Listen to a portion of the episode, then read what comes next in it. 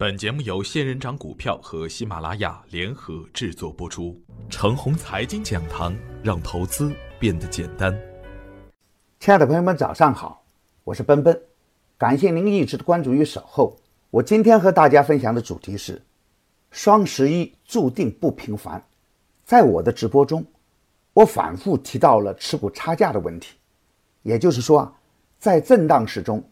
由于每天的波动比较大。这种震荡中，如果您能一直的是持股不动，不一定能够盈利。昨天能涨的股票，很可能今天就亏出去。咱们今天就拿我近期点评的个股为例，说一说持股差价的问题。持股差价是以精选个股的持股为前提，赚取震荡的差价为目的，可以是超短的快进快出，也可以是保持仓位不动的高抛低吸。这里取胜的关键是对股票分时的把握，对个股总体趋势的把握是否准确的问题。我本周周一在早盘点评关注大恒科技，点评的理由是上周五的行情中，该股从涨停板被打下，尾盘出现企稳止跌的行为，它的启动点和前期的启动点基本一致，这里可以理解为是洗盘。周一点评的当天冲高回落走稳，周二周三便出现两连板，短线有 20% 以上的收益。周二点评了黄金、白银、铜、稀土，周二当天各板块都出现了回调，都出现了最好的买入机会。周三各板块又都逆势走强，黄金板块山东黄金尾盘封板，但封得比较犹豫，有经验的朋友可以把握这样的高抛的机会，短线一天就有 10% 以上的收益。昨天的早盘我特别的提醒，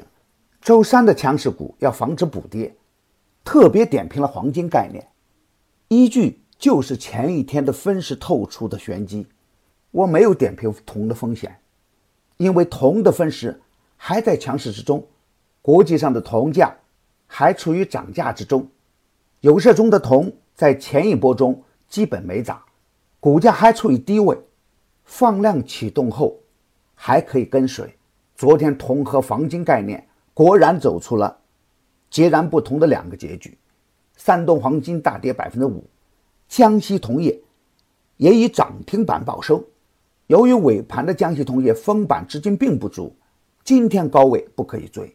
周三逆势点评了代码为00269的博远科技，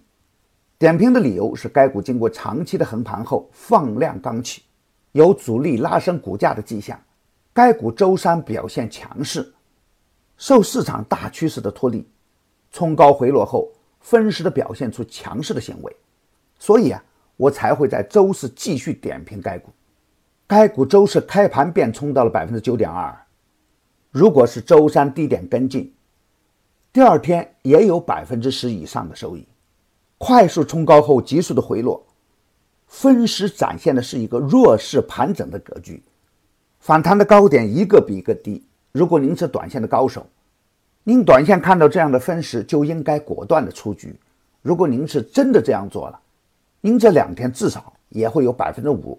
或 6% 以上的收益。再比如近期点评的并有强势表现的华宇矿业，周三封板前的分时也是一个比一个低，每一次的冲高都显得没有底气。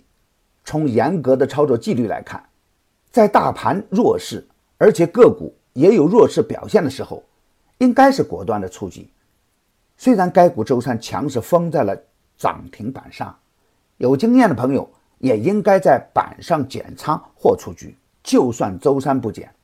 周四的早盘那分时更是显得有气无力，也应该在昨天的早盘果断出局。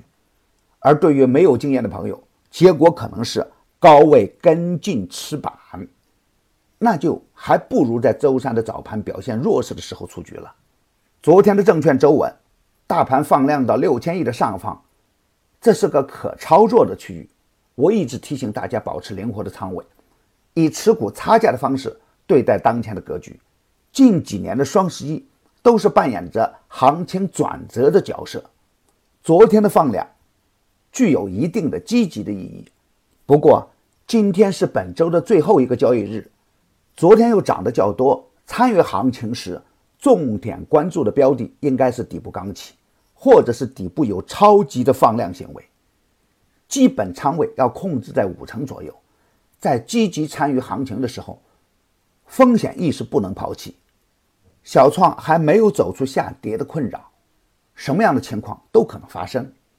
机会在底部放量，风险在高位放量后又缩量的标的。逢回调继续关注有市中在底部放出巨量的标的，